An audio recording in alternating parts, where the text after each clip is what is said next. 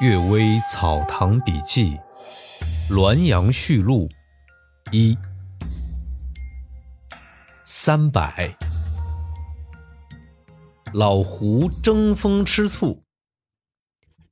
舅舅张梦征说，沧州吴家庄东边有一座小庵，长久没有和尚居住，平常呢已经成为客商往来栖息的场所。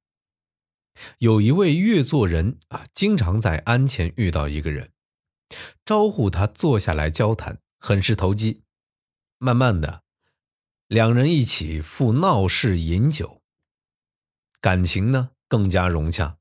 越作人偶尔询问那人的籍贯住址，那人惭愧地说：“与你交情深厚，不敢欺骗你，我实际上是这庵里的老狐狸。”越做人也不畏惧，仍像往常那样和他来往。一天，越做人又遇到那人，那人拿了一只鸟铳交给他，说：“呀，我和一个妇人亲近，我弟弟也私下与他偷情，这是与嫂嫂私通的行为。我制止他，他不听从，与他斗殴，我又打不过他，忍无可忍。今晚呢，我将在岔路口等候他，与他决一生死。”听说你善于打铳，等我们争斗时，请你发铳击毙他，我将永世感激。夜晚月光明亮，如同白天，你很容易辨清我们的。越作人答应了那人的要求，就埋伏在那人指定地点的草丛之中。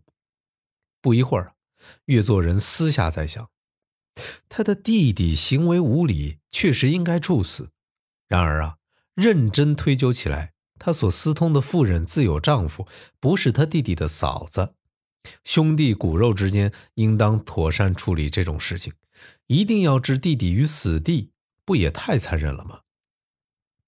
他们兄弟之间都尚且如此，我时常与他来往，假使产生小怨小愤，他会以同样的手段对待我了。我就趁他们扭打在一起的时候，发射一铳，把两人都击毙了。《诗经·唐帝》说：“兄弟戏于墙，外遇其武。”家庭内部相互争斗，没有不两败俱伤的。舅舅经常拿这件事情警戒子侄，因为他是亲眼目睹越作人背着两只狐狸回来的呀。什么叫越做人呢？解释一下，这个越做人呢，旧时是说，呃，多指体力劳动的人，啊，也就是呃按月受雇为人劳作的人，叫越做人。我们来看第二个故事：失节与饿死。我家厨师杨老太说，他所在的那个乡，某甲将死之时啊，叮嘱妻子说。我生前没有剩余的财产，我死之后，你们母子一定会受冻挨饿。我家四世单传，只有这么一个小孩。我现在与你约定，不管什么人，能替我抚养孤儿的，就嫁给他，也不要受丧妻的限制。粮食吃完了就去。叮嘱完毕。他就闭目不再说话了，只是呻吟着等死。过了半天才死去。某乙听说，哎，这贾妻有姿色，叫媒人来说亲。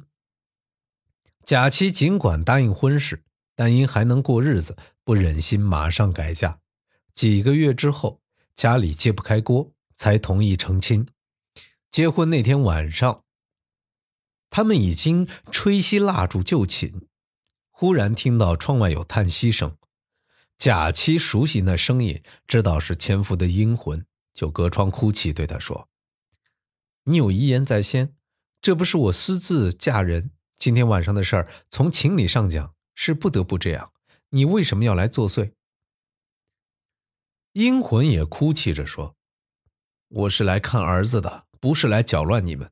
我由于听到你一边卸妆一边抽泣，想起因贫穷才使你这样做，内心凄惨，不知不觉发出了叹息之声。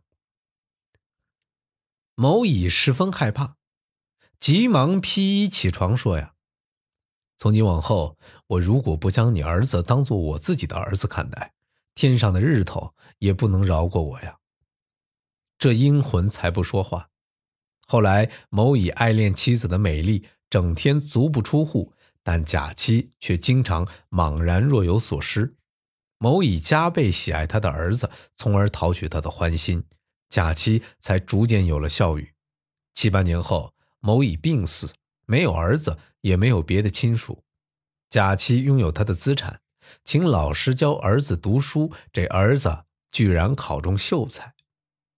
贾妻又给儿子娶了媳妇儿，生下两个孙子。贾妻到了四十多岁时，忽然梦见某甲说：“我跟随你来到这儿，从未离开过。由于我儿子事事均有着落，你尽管你天天与某乙亲昵，却念念不忘我。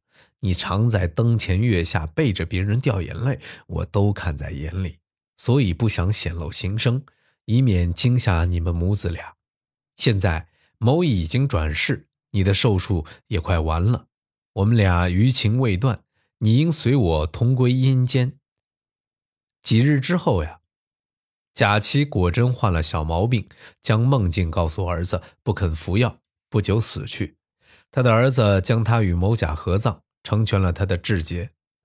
程颐先生说：“饿死事小，失节事大，这当然是千古的正理。”但这是就一个人自身来说的，贾妻甘愿辱没自身，以求延续某甲的宗祠，他所成全的是大事，似乎应另当别论。杨老太能说出贾妻的姓氏李居，因为岁毕归赵，终究不是完美的事儿，所以我不将这些写出来，只是同情他的遭遇，悲哀他的志节，才替他隐晦的。还有一件事情，我的家乡有一位寡妇，再嫁给前夫的三从表弟，表弟家与她原婆家相距很近，牛鸣之声也能彼此听到。她在家之后，仍然以亲戚关系去看望婆婆，两三天就去探问婆婆的起居情况，而且时常有所善助。婆婆依靠她过日子，婆婆死后，她出资敛葬，每年派人去扫墓。京城有一位妇女，年轻守寡，虽然很有姿色，但针线、烹饪等活儿都不会做。她于是同公公婆婆商量，假称是他们的女儿，卖给世宦人家做妾，居然凭此赡养公公婆婆终身。这些都是失节的妇女，原来不足以称颂的，但是他们不忘记旧恩，也足以劝勉焦薄的世俗。君子与人为善，本来应该不埋没他们的点滴善行。讲学家持论太严，就使一时失足的人无法自赎罪孽，反而甘心自暴自弃。这不是教人改过自新的方法呀！感谢各位收听今天的《阅微草堂笔记》，祝各位早安、午安和晚安。